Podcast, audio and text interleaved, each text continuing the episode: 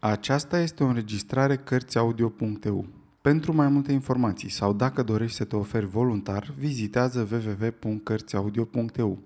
Toate înregistrările Cărțiaudio.eu sunt din domeniul public. Rafael Sabatini Odiseea capitanului Blood, capitolul 6 Planuri de evadare După aceea, Arabella Bishop veni zilnic în șopronul de pe chei, aducând în dar fructe, iar mai apoi bani și obiecte de îmbrăcăminte pentru prizonierii spanioli.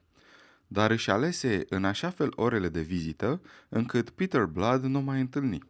De altfel, și vizitele lui erau din ce în ce mai scurte, pe măsură ce pacienții se vindecau. Faptul că aceștia se puneau pe picioare dobândindu-și sănătatea sub îngrijirile lui Peter Blood, în timp ce peste o treime din marinarii încredințați lui Walker și Bronson muriseră de pe urma rănilor, făcu ca reputația de care se bucura în Bridgetown răzvrătitul condamnat să crească. Poate că n-a fost la mijloc decât o întâmplare fericită, dar orășenii refuzau să privească lucrurile din acest punct de vedere, ceea ce a avut ca drept rezultat o scădere și mai mare a clientelei colegilor lui liberi și mulțirea ceasurilor de trudă pentru Blood și a veniturilor proprietarului său. Walker și Bronson se sfătuiră între ei în dorința de a găsi un mijloc cu ajutorul căruia să pună capăt acestei situații intolerabile. Dar să nu anticipăm. Într-o zi, când fie din întâmplare, fie intenționat, Peter Blood venea spre chei, cu o jumătate de oră mai devreme ca în alte dăți, el o întâlni pe domnișoara Bishop, care tocmai ieșea din șopron. Doctorul își scoase pălăria și se dădu la o parte spre a o lăsa să iasă. Fata a trecut pe lângă Blood cu nasul în vânt și uitându-se oriunde în altă parte, numai spre el nu. Domnișoara Arabela, îi se adresă el pe un ton măgulitor și rugător. Ea îl observă în sfârșit, ea îi observă în sfârșit prezența și aruncă o privire scrutătoare și nițel ironică. Ia te uită!" exclamă ea. Domnul cu suflet delicat." Peter oftă. Pot oare să sper că voi fi iertat vreodată? Vă cer iertare cu toată umilința. Câtă condescendență! E o cruzime din partea dumneavoastră să râdeți de mine, vorbi el cu o smerenie prefăcută. La urma urmelor, nu sunt decât un sclav și s-ar putea să vă îmbolnăviți într-o zi. Și ce cu asta? Ar fi umilitor pentru dumneavoastră să trimiteți după mine dacă mă tratați ca pe un dușman. Nu ești singurul medic din Bridgetown. Da, dar cel mai puțin primejdios. Fata îl privi bănuitoare, ghicind că el își îngăduie să o ia peste picior și recunoscând că, într-o anumită măsură, se complăcuse și ea în această situație. Luă un aer rigid și îl privi de sus. Cred că îți permiți cam prea mult, îl repezia. Medicii au asemenea privilegii. Nu sunt pacienta dumitale. Te rog să-ți aduci aminte de asta de acum înainte. Și zicând aceasta, fata și zicând acestea, fără doar și poate supărată, Arabela plecă. Sau fata asta este o vulpe șireată, sau eu sunt un nătărău. Care din două? se întrebă el înălțând ochii spre înaltul albastru al cerului și intră în șopron. Dimineața aceea avea să fie plină de emoții. Cam la un ceas după aceea, pe când părăsea șopronul, cel mai tânăr dintre cei doi doctori intră în vorbă cu el. Era un gest de bunăvoință fără precedent – întrucât până atunci niciunul dintre ei nu i-a adresase vreo vorbă, afară doar de un întâmplător și posac bună ziua. Dacă mergi spre casa colonelului Bishop, am să te însoțesc câțiva pași, domnule doctor Blood, spuse el. Era un bărbat mic de statură, lat în numeri, în vârstă de 45 de ani, cu obrajii căzuți, cu ochii albaștri și duri. Peter Blood tresări, dar reuși să-și ascundă surprinderea. Mă duc spre casa guvernamentală, răspunse el. Aha, cu siguranță că e vorba de soția guvernatorului. Doctorul râse sau poate rânji. Peter Blood nu fu sigur care dintre cele două. Abuzează cam mult de timpul dumitale, după câte am auzit. Tinerețe ai, înfățișare frumoasă ai, doctore Blood.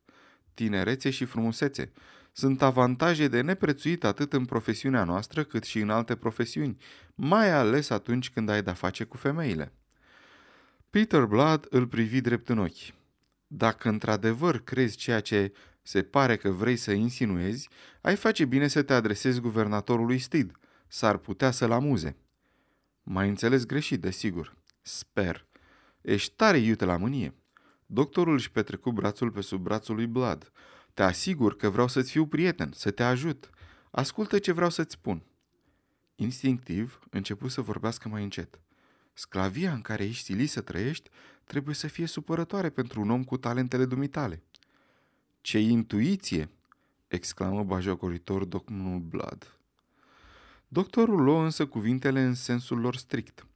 Nu sunt un prost, stimate doctor. Știu să recunosc un om de valoare când îl văd și adesea pot să-i citesc gândurile. Dacă poți să-mi spui la ce mă gândesc, ai să mă convingi, zise Blood. Doctorul Walker se apropie și mai mult de el, în timp ce pășeau de-a lungul cheiului și coborâ vocea, luând un ton și mai confidențial. Ochii lui duri și albaștri priveau stăruitor fața smeadă și sardonică a însoțitorului său, care era cu un cap mai înalt decât el. De câte ori nu te-am văzut privind marea, cu gândurile oglindite în ochi? Crezi că nu știu la ce te gândești? Dacă ai putea să scapi din acest iad al sclaviei, ai putea să-ți exerciți profesiunea care ai face cinste ca om liber, cu plăcere și cu folos pentru dumneata. Lumea e mare. În afară de Anglia mai sunt o mulțime de țări unde un om cu talentul dumitale ar fi primit cu bucurie și căldură. Mai sunt și alte colonii decât cele englezești. Își coborâ glasul până la șoaptă, deși nu era nimeni în apropiere ca să-l audă. Până la colonia olandeză din Curaçao nu-i deloc departe. În această epocă a anului, călătoria poate fi întreprinsă fără pericol într-o embarcațiune ușoară, iar insulele Curaçao vor fi pentru dumneata doar o trambulină spre lumea largă, care ți va sta deschisă îndată ce vei fi scăpat de aici. Doctorul Walker tăcu. Era palid și respira cu oarecare greutate, dar ochii lui duri continuau să scruteze chipul impasibilului său însoțitor. Ei bine, întrebă el după un răstimp, ce răspuns îmi dai? Peter Blood nu răspunse imediat. Gândurile lui se frământau tumultoase și el încerca să le liniștească pentru a putea să analizeze cum se cuvine această propunere, aruncată în apele minții lui ca să tulbure atât de crâncen. Început de acolo, de unde altul ar fi sfârșit. N-am bani și pentru asemenea încercare este nevoie de mulți bani. Nu ți-am spus că vreau să-ți fiu prieten? De ce? întrebă Peter Blood, mergând de-a dreptul la țintă. Dar el nu dădu atenție răspunsului. În timp ce doctorul Walker pretindea că îi sângerează inima pentru confratele care se prăpădește în sclavie, lipsit de orice posibilitate de câștig, lucru la care darurile lui firește îl îndreptățeau, Peter Blood întrevăzu dintr-o dată adevărul. Walker și colegul lui voiau să scape de un concurent care amenința să-i ruineze. Peter Blood nu avusese niciodată cusurul de a se decide greu. Acolo unde altul mergea în patru labe, el făcea o săritură. De aceea, gândul evadării, pe care nu îl cultivase niciodată în mintea lui, răsădit acum de doctorul Walker, încolți și începu să se dezvolte cu repeziciune. Înțeleg, înțeleg, spuse el în timp ce însoțitorul său continua să vorbească și să explice. Pentru a scoate basma curată pe doctorul Walker, Blood făcu pe ipocritul. Este un gest nobil din partea dumitale, un gest cu adevărat frățesc ca între niște colegi de branșă. Este un gest pe care și eu l-aș face într-o situație asemănătoare. Ochii duri ai doctorului Walker scăpărară, iar vocea lui începu să tremure, când îl întrebă, poate cu prea multă nerăbdare. Primește-ci? Ești de acord?" Să primesc?" zise Blad. Dacă mă prind și mă aduc înapoi, au să mă pună în lanțuri pentru toată viața și au să mă înfiereze cu fierul roșu. Nu încape îndoială că încercarea merită un oarecare risc. Vocea ispititorului tremura și mai tare. Da, desigur, în cuvință Blad, dar pentru asta este nevoie de ceva mai mult decât de curaj. Este nevoie de bani. O goeletă poate să coste vreo 20 de lire. Ți ofer eu. E un împrumut pe care o să ni-l restitui, adică o să mi-l restitui atunci când vei putea. Acest Nil trădător corectat atât de pripit, confirmă bănuielile lui Blood. În toată treaba asta era amestecat și celălalt doctor. Se apropiau de porțiunea mai populată a digului. Repede și elocvent, Blood își exprimă recunoștința, deși știa că nu datorează nicio recunoștință. Vom mai vorbi despre asta mâine, domnule, încheie el. Mi-ați deschis porțile speranței. Spunând acestea, Blood nu făcea decât să exprime purul adevăr și le exprima foarte stângaci. Era ca și cum o poartă s-ar fi deschis brusc spre soare pentru a lăsa să iasă dintr-o temniță întunecoasă, unde crezuse că își va petrece întreaga viață. Se grăbea să fie singur ca să pună ordine în gândurile ei agitate și să chipzuiască ce are de făcut. Trebuia de asemenea să se mai sfătuiască și cu altcineva. Îl și descoperise pe acest altcineva – pentru atare călătorie avea nevoie de un navigator, iar acest navigator se afla la îndemână în persoana lui Jeremy Pitt. Deci, în primul rând, trebuia să se sfătuiască negreșit cu tânărul capitan de corabie, care urma să-i fie tovarăși în această încercare, în cazul când le va fi cu putință să treacă la fapte. Toată ziua mintea îi fu tulburată de această speranță nouă și așteptă plin de nerăbdare venirea nopții pentru ca să poată sta de vorbă cu tovarășul pe care și-l alesese. În seara aceea, Blad păși mai devreme ca de obicei pragul îngrăditurii care împrejmuia colibele sclavilor și casa mare și albă a supraveghetorului și găsi posibilitatea de a schimba câteva vorbe cu Pit fără să fie observat de nimeni. La noapte, după ce toți vor adormi, vino la mine în colibă. Am să-ți spun ceva. Tânărul îl privi mirat, trezit de glasul grav al lui Blad din amorțeală în care căzuse în ultima vreme, datorită traiului neomenesc pe care îl ducea. Dădu apoi din cap în semn că a înțeles și se despărțiră. Cele șase luni de viață petrecute pe plantație puseseră o amprentă aproape tragică pe chipul tânărului marinar. Vioiciunea și veselia lui de altădată dispăruseră cu desăvârșire. Fața lui își pierdea treptat orice urmă de inteligență. Ochii erau triști și lipsiți de strălucire, iar el se mișca veșnic cu frică și furișat ca un câine bătut. Izbutise să supraviețuiască hranei mizerabile, muncii supraomenești de pe plantația de treste de zahăr, sub arșița nemiloasă a soarelui, biciului crâncen al supraveghetorului ce cădea asupra ei ori de câte ori forțele slăbeau, precum și vieții animalice, îngrozitor de monotonul la care fusese osândit. Dar prețul pe care îl plătise pentru a supraviețui era cel obișnuit în asemenea situații. Pit era amenințat să devină un simplu animal. Dar omul din el stătea treaz, încă nu adormise, ci doar zăcea torăpuit de o disperare fără margini. De aceea, la primele vorbe ale lui Blood, omul își scutură imediat toropeala și se trezi. Se trezi și plânse. Să fugim?" gâfâi el. Dumnezeule! Își luă capul în mâini și începu să plângă în hohote ca un copil. Liniștește-te, liniștește-te! Îl mustră Blad în șoaptă, alarmat de plânsul tânărului. Se așeză lângă Pit și îi puse mâna pe umăr ca să-l ajute să se stăpânească. Pentru numele lui Dumnezeu, țineți firea! Dacă ne aude cineva, vom fi bătuți cu biciul!" Printre avantajele de care se bucura Blad, se număra și acela de a sta singur în colibă, unde se aflau în momentul de față. Coliba era construită din nuiele lipite cu un strat subțire de lut, iar ușa făcută din bețe de bambus, care lăsau să treacă orice sunet. Deși poarta țarcului se zăvora în cursul nopții și toți oamenii din interiorul lui dormeau la această oră târzie, totuși nu era imposibil ca supraveghetorul să dea târcoale pe acolo și zgomotul glasurilor să-i demaște. Pit înțelese acest lucru și își stăpâni emoțiile. Lipiți unul de altul, cei doi discutară în șoaptă mai bine de un ceas, în care timp inteligența tocită a lui Pit începu să se ascută din nou pe gresia prețioasă a speranței. Trebuiau să-i atragă și pe alții în această acțiune riscantă. Cel puțin șase sau chiar zece dacă era cu putință, însă nu mai mulți. Trebuiau să-i aleagă pe cei mai buni din cei peste 20 de supraviețuitori ai oamenilor lui Monmouth cumpărați de colonelul Bishop. Aveau nevoie de oameni care să cunoască bine marea, dar în acel grup nefericit nu se găseau decât doi foști marinari, ale căror cunoștințe în această privință lăsau mult de dorit.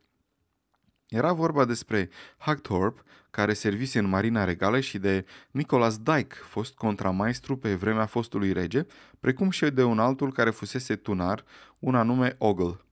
S-au înțeles că după ce se vor despărți, Pete să înceapă a sta de vorbă cu aceștia trei, apoi să recruteze încă șase sau opt. Trebuiau să procedeze cu multă prudență, descosându-l pe fiecare în parte cu toată grija, înainte de a-i face cea mai neînsemnată destăinuire, evitând chiar și în acest caz să-i spună prea multe, astfel ca o eventuală divulgare să nu poată duce la zădărnicirea planului ce urma să fie întocmit mai târziu în amănunțime.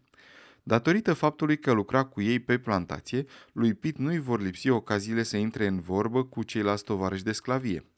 Mai presus de toate, prudență, fu ultima recomandare pe care i-o făcut Blad înainte de a se despărți. Cine merge încet, ajunge departe, spun italienii. Gândește-te că dacă te trădezi, distrugi totul, fiindcă tu ești singurul navigator printre noi și fără tine nu putem fugi. Pit îi dădu toate asigurările, furișindu-se apoi spre coliba lui și spre paile care îi slujeau drept așternut. A doua zi dimineața, când sosi pe chei, Blood îl găsi pe doctorul Walker într-o dispoziție foarte generoasă.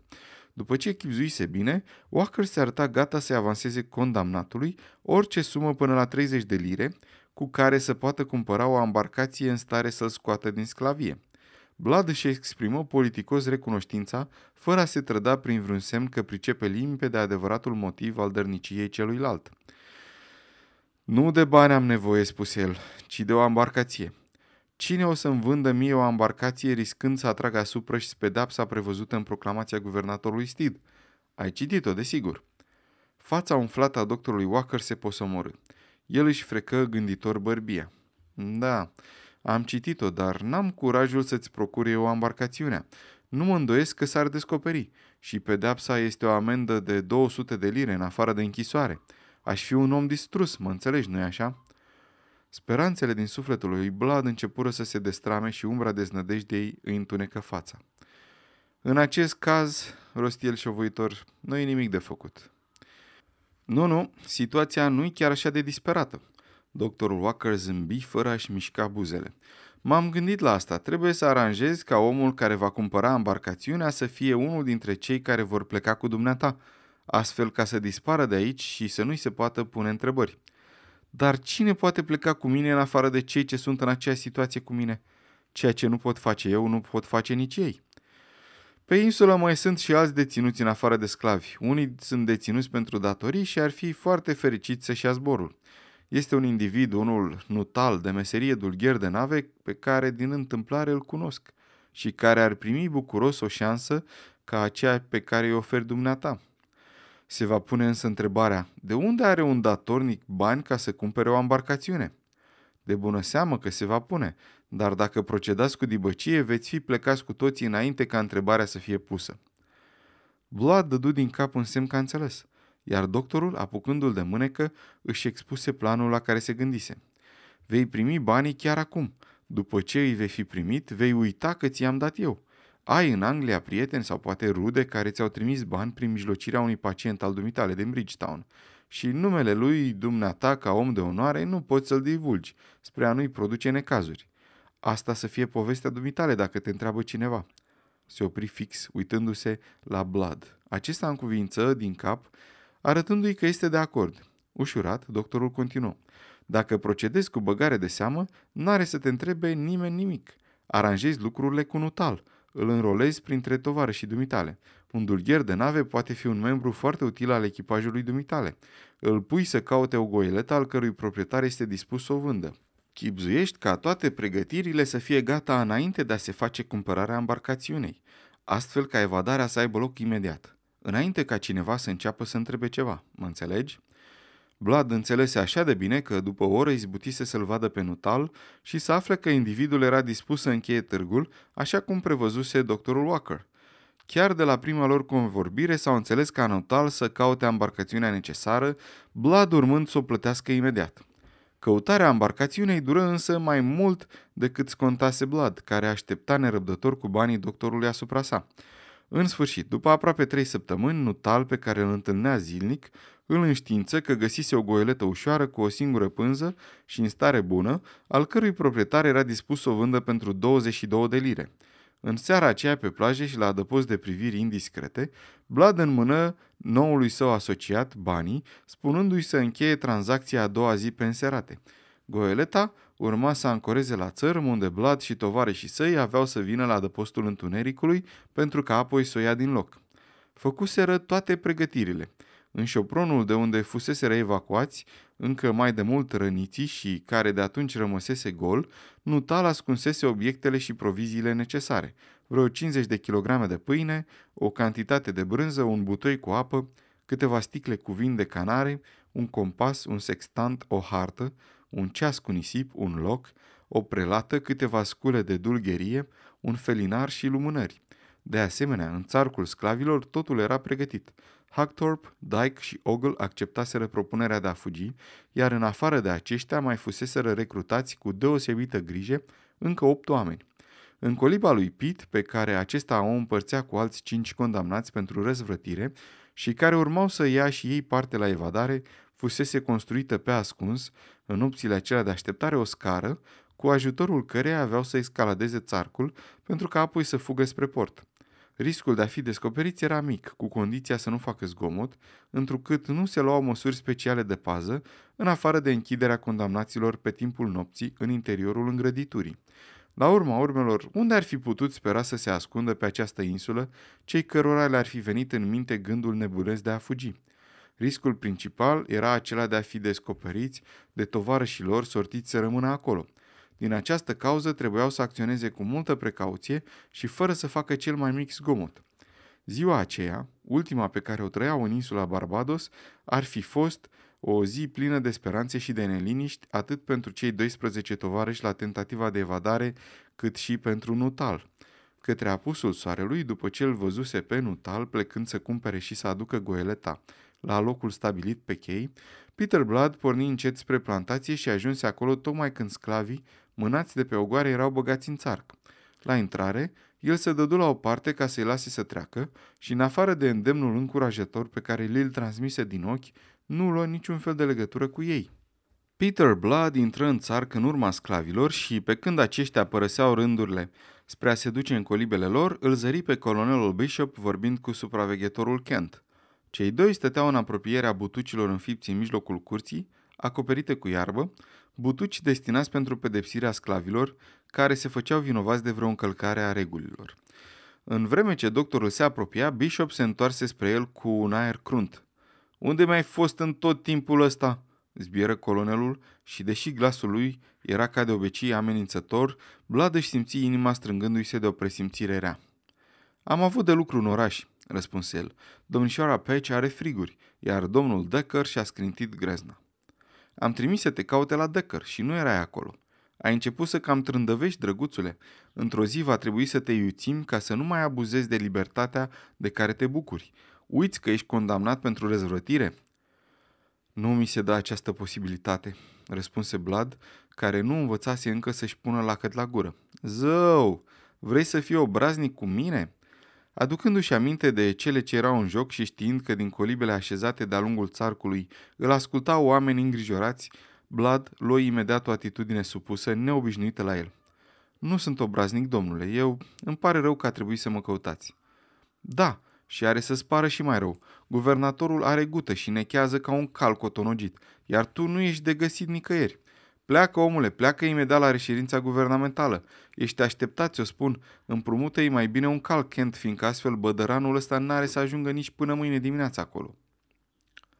Deși inima îi se împotrivea cu înverșunare, fusilit să plece, fără a îndrăzni să arate ce simte. Întâmplarea era nenorocită, dar nu fără leac. Căuta Blad să se consoleze. Fuga fusese stabilită pentru miezul nopții și el se putea întoarce până atunci. Încălecă pe calul pe care îl adusese Kent ca să ajungă mai repede. Cum am să intru din nou în țarc, domnule?" întrebă el la plecare. N-ai să te mai întorci," zise Bishop. După ce vor isprovi cu tine, cei din casa guvernatorului îți vor putea găsi un bordei unde să rămâi până mâine dimineață." Lui Peter Blood îi sări inima din loc. Bine, dar, începu el, Șterge-o, îți spun. Ai de gând să stai să trâncănești până când se întunecă? Excelența sa te așteaptă. Și cu bastonul său, colonelul Bishop lovi atât de strajnic crupa calului, că acesta făcu o săritură mai mai să-și zvârlă călărețul din șa. Peter Blood plecă într-o stare de spirit vecină cu disperarea. În cel mai bun caz, fuga trebuia amânată pentru noaptea următoare, iar amânarea putea să însemne descoperirea tranzacției făcute de Nutal și întrebări la care era greu de dat un răspuns se hotărâ să se întoarcă noaptea pe furiș după ce va termina cu guvernatorul și să-l înștiințeze pe Pit și pe ceilalți că îi așteaptă în afara țarcului, să iasă și să-și, să-și pună în aplicare planul. În calculele lui însă nu ținea deloc seama de guvernator, pe care îl găsi în prada unei crize violente de gută și a unui acces și mai violent de furie, fiindcă sosea cu atâta întârziere.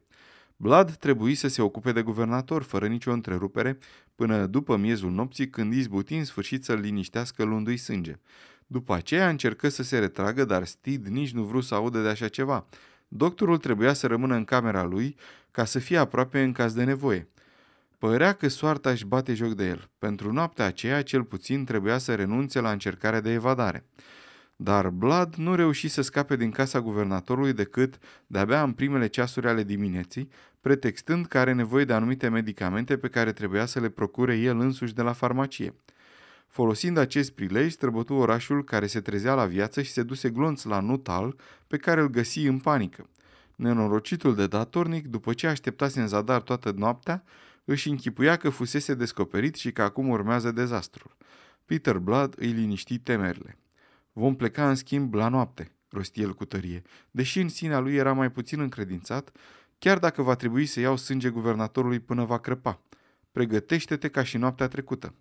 Dar dacă până atunci mă întreabă cineva ceva, băgui cu voce slabă nutal. Era un bărbat uscățiv, palid, mic de statură, cu ochi miopi care clipeau deznădăjduiți. Încearcă să răspunzi cât mai bine. Puneți mintea la contribuție, omule. Nu pot să mai stau. Și Peter Blood porni spre farmacie după medicamentele de care pretextase că are nevoie. La un ceas după plecarea lui Blood, la coliba mizerabilă a lui Nutal veni un funcționar de la secretariatul guvernamental. Vânzătorul la embarcațiune raportase în termen vânzarea la biroul secretariatului, așa cum cerea legea de când veniseră pe insulă răzvrătiții condamnați pentru a obține restituirea garanției de 10 lire ce trebuia depusă de toți proprietarii de embarcațiuni de mic tonaj. Secretariatul amânase restituirea garanției până la confirmarea vânzării. Suntem informați că ai cumpărat o goeletă de la domnul Robert Farrell, spuse funcționarul. Este adevărat, răspunse Nutal închipuindu-și că pentru el asta însemna sfârșitul lumii. După câte se pare, nu te grăbești deloc să declari cumpărarea. Trimisul vorbea cu o aroganță birocratică. Ochii miope al lui Nutal clipiră de două ori mai repede. Să o declar? Știi doar că așa cere legea. Nu, n-am știut, vă rog să mă credeți. Stă scris în proclamația publicată în ianuarie trecut. Eu, eu nu știu să citesc. N-am știut, domnule. Hm. Mesagerul îl fulgeră cu o privire plină de dispreț. Ei, acum știi. Ai grijă să te prezinți la biroul secretariatului până la amiază cu garanția de 10 lire pe care ești obligat să o depui. Înfumuratul funcționar plecă, lăsându-l pe nutal scăldat din creștet până în tălpi, cu de o sudoare rece cu toată căldura din dimineața aceea. Era totuși fericit că funcționarul nu-i pusese întrebarea de care se temea cel mai mult, și anume cum de ajunsese un datornic ca el să aibă bani ca să cumpere o goelătă. Știa că asta e doar o amânare. De bună seamă că întrebarea o să o pună cineva și atunci iadul se va deschide în fața lui. Blestema ceasul când se prostise în așa hal încât să asculte trâncănelele lui Blood privitor la evadare – își zise că planul lor va fi cu siguranță descoperit, iar el probabil spânzurat sau în cel mai bun caz însemnat cu fierul roșu și vândut ca sclav, la fel ca răzvrătiții cu care fusese așa de neghiob să se întovărășească. Dacă ar putea pune mâna pe 10 lire pentru blestemata aceea de garanție la care nici că se gândiseră, ar fi posibil să-și aducă de grabă planul la îndeplinire și întrebările să fie amânate până mai târziu. Dacă trimisul secretariatului scăpase din vedere că el, nu tal, era un om deținut pentru datorii, tot așa ar fi putut să scape și celorlalți funcționari de acolo, măcar pentru o zi sau două, în care timp, nădăjduia el, va fi atât de departe încât întrebările lor nu-l vor mai ajunge din urmă. Până atunci însă, ce era de făcut în privința banilor? Trebuia fără doar și poate să-i depună până la amiază. Nutal își înfundă pălăria pe cap și plecă să-l caute pe Peter Blood. Dar unde să-l găsească? Rătăcind fără țintă pe ulițele întortocheate și nepavate ale orașului, îndrăzni să întrebe una sau două persoane dacă nu-l văzuseră pe doctor în dimineața aceea. Se prefăcea că nu se simte bine, lucru pe care înfățișarea lui o confirma – însă nimeni nu fu în stare să-i dea vreo informație și cum Blood nu-i pomenise niciodată nimic în legătură cu rolul lui Walker în această afacere, trecu în nefericita lui ignoranță pe lângă ușa singurului om din insula Barbados care ar fi putut să-l scoată cu toată bunăvoința din împasul acela. Disperat se hotărâ în cele din urmă să se ducă la plantația colonelului Bishop. Probabil că Blood era acolo. Dacă nu-l găsește pe Blood, îl va găsi pe Pit, căruia îi va putea lăsa vorbă pentru Blood. Îl cunoștea pe Pit și știa că acesta vrea să fugă. Pentru a explica de ce îl caută pe Vlad, va spune că are nevoie de ajutor medical. În clipa când Nutal au pornit la drum îngrijorat și fără să simtă arșița dogoritoare cu intenția să urce înălțimile din partea de miază noapte a orașului, Blad ieșea în sfârșit din casa guvernatorului, după ce reușise să aline în așa măsură durerile pacientului său, încât să îi se permită să plece. Fiind călare ar fi putut ajunge la țarcul colibelor, dacă nu s-ar fi evit o întârziere neprevăzută, cu mult înaintea lui Nutal și în cazul acesta multe întâmplări nenorocite ar fi fost evitate. Cauza întârzierii neprevăzute fu Arabella Bishop.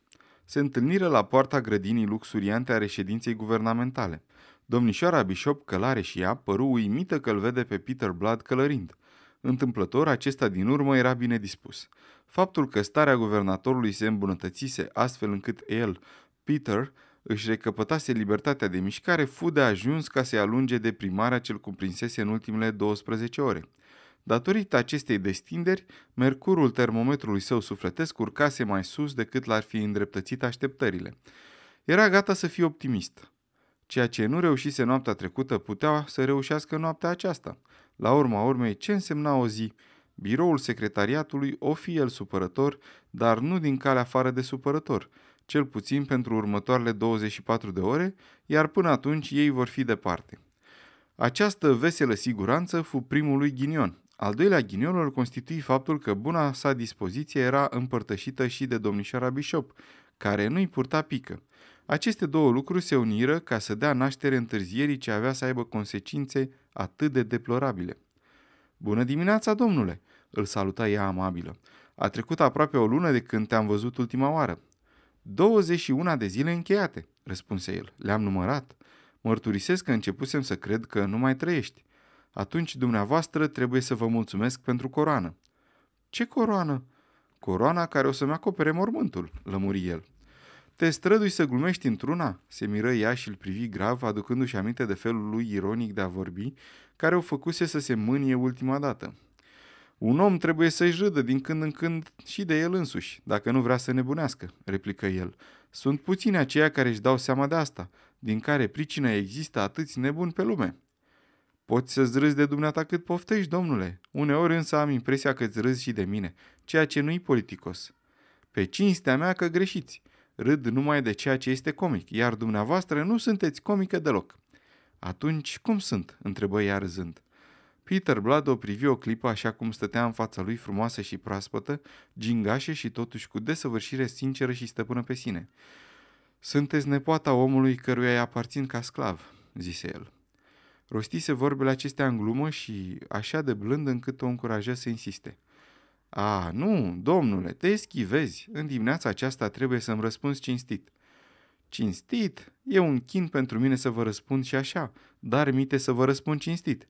Ei bine, gândindu-mă la dumneavoastră, aș spune că trebuie să se considere norocos cel care vă poate socoti prietenă.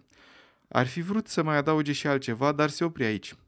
Este foarte politicos din partea dumitale, zise ea. Ai un gust fin în materie de complimente, domnule Blad. Un alt bărbat în locul dumitale... Vă închipuiți că nu știu ce ar fi spus un altul în locul meu? Oare nu-i cunosc eu pe bărbați? Uneori cred că îi cunoști, alteori nu. În orice caz, pe femei nu le cunoști. Mă gândesc la întâmplarea cu spaniolii. Nu vreți să uitați deloc?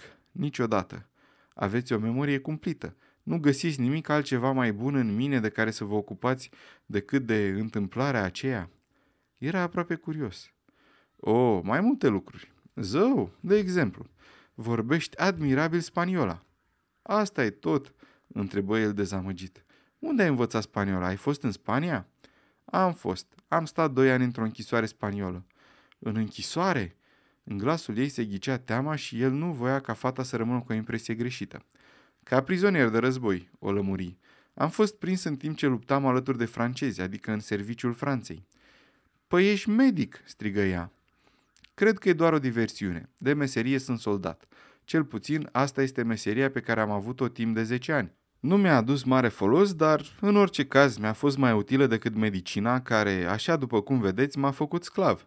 Cred că celor din cer le este mai pe plac să omor decât să vindeci. Nu încap îndoială că așa trebuie să fie. Dar cum ai ajuns dumneata să fii soldat în armata franceză? Vedeți, sunt irlandez și am studiat medicina. În consecință, din cauza că suntem un popor înclinat spre răutăți, Ei, dar asta e o poveste lungă și colonelul probabil că mă așteaptă să mă întorc. Numai că fata nu se învoia să fie lipsită în felul acesta de o poveste interesantă. Dacă el ar vrea să o aștepte câteva minute, puteau să se înapoieze împreună. Venise numai ca să se intereseze de sănătatea guvernatorului la cererea unchiului ei. Peter Blood așteptă deci și se înapoiară astfel călare la casa colonelului Bishop.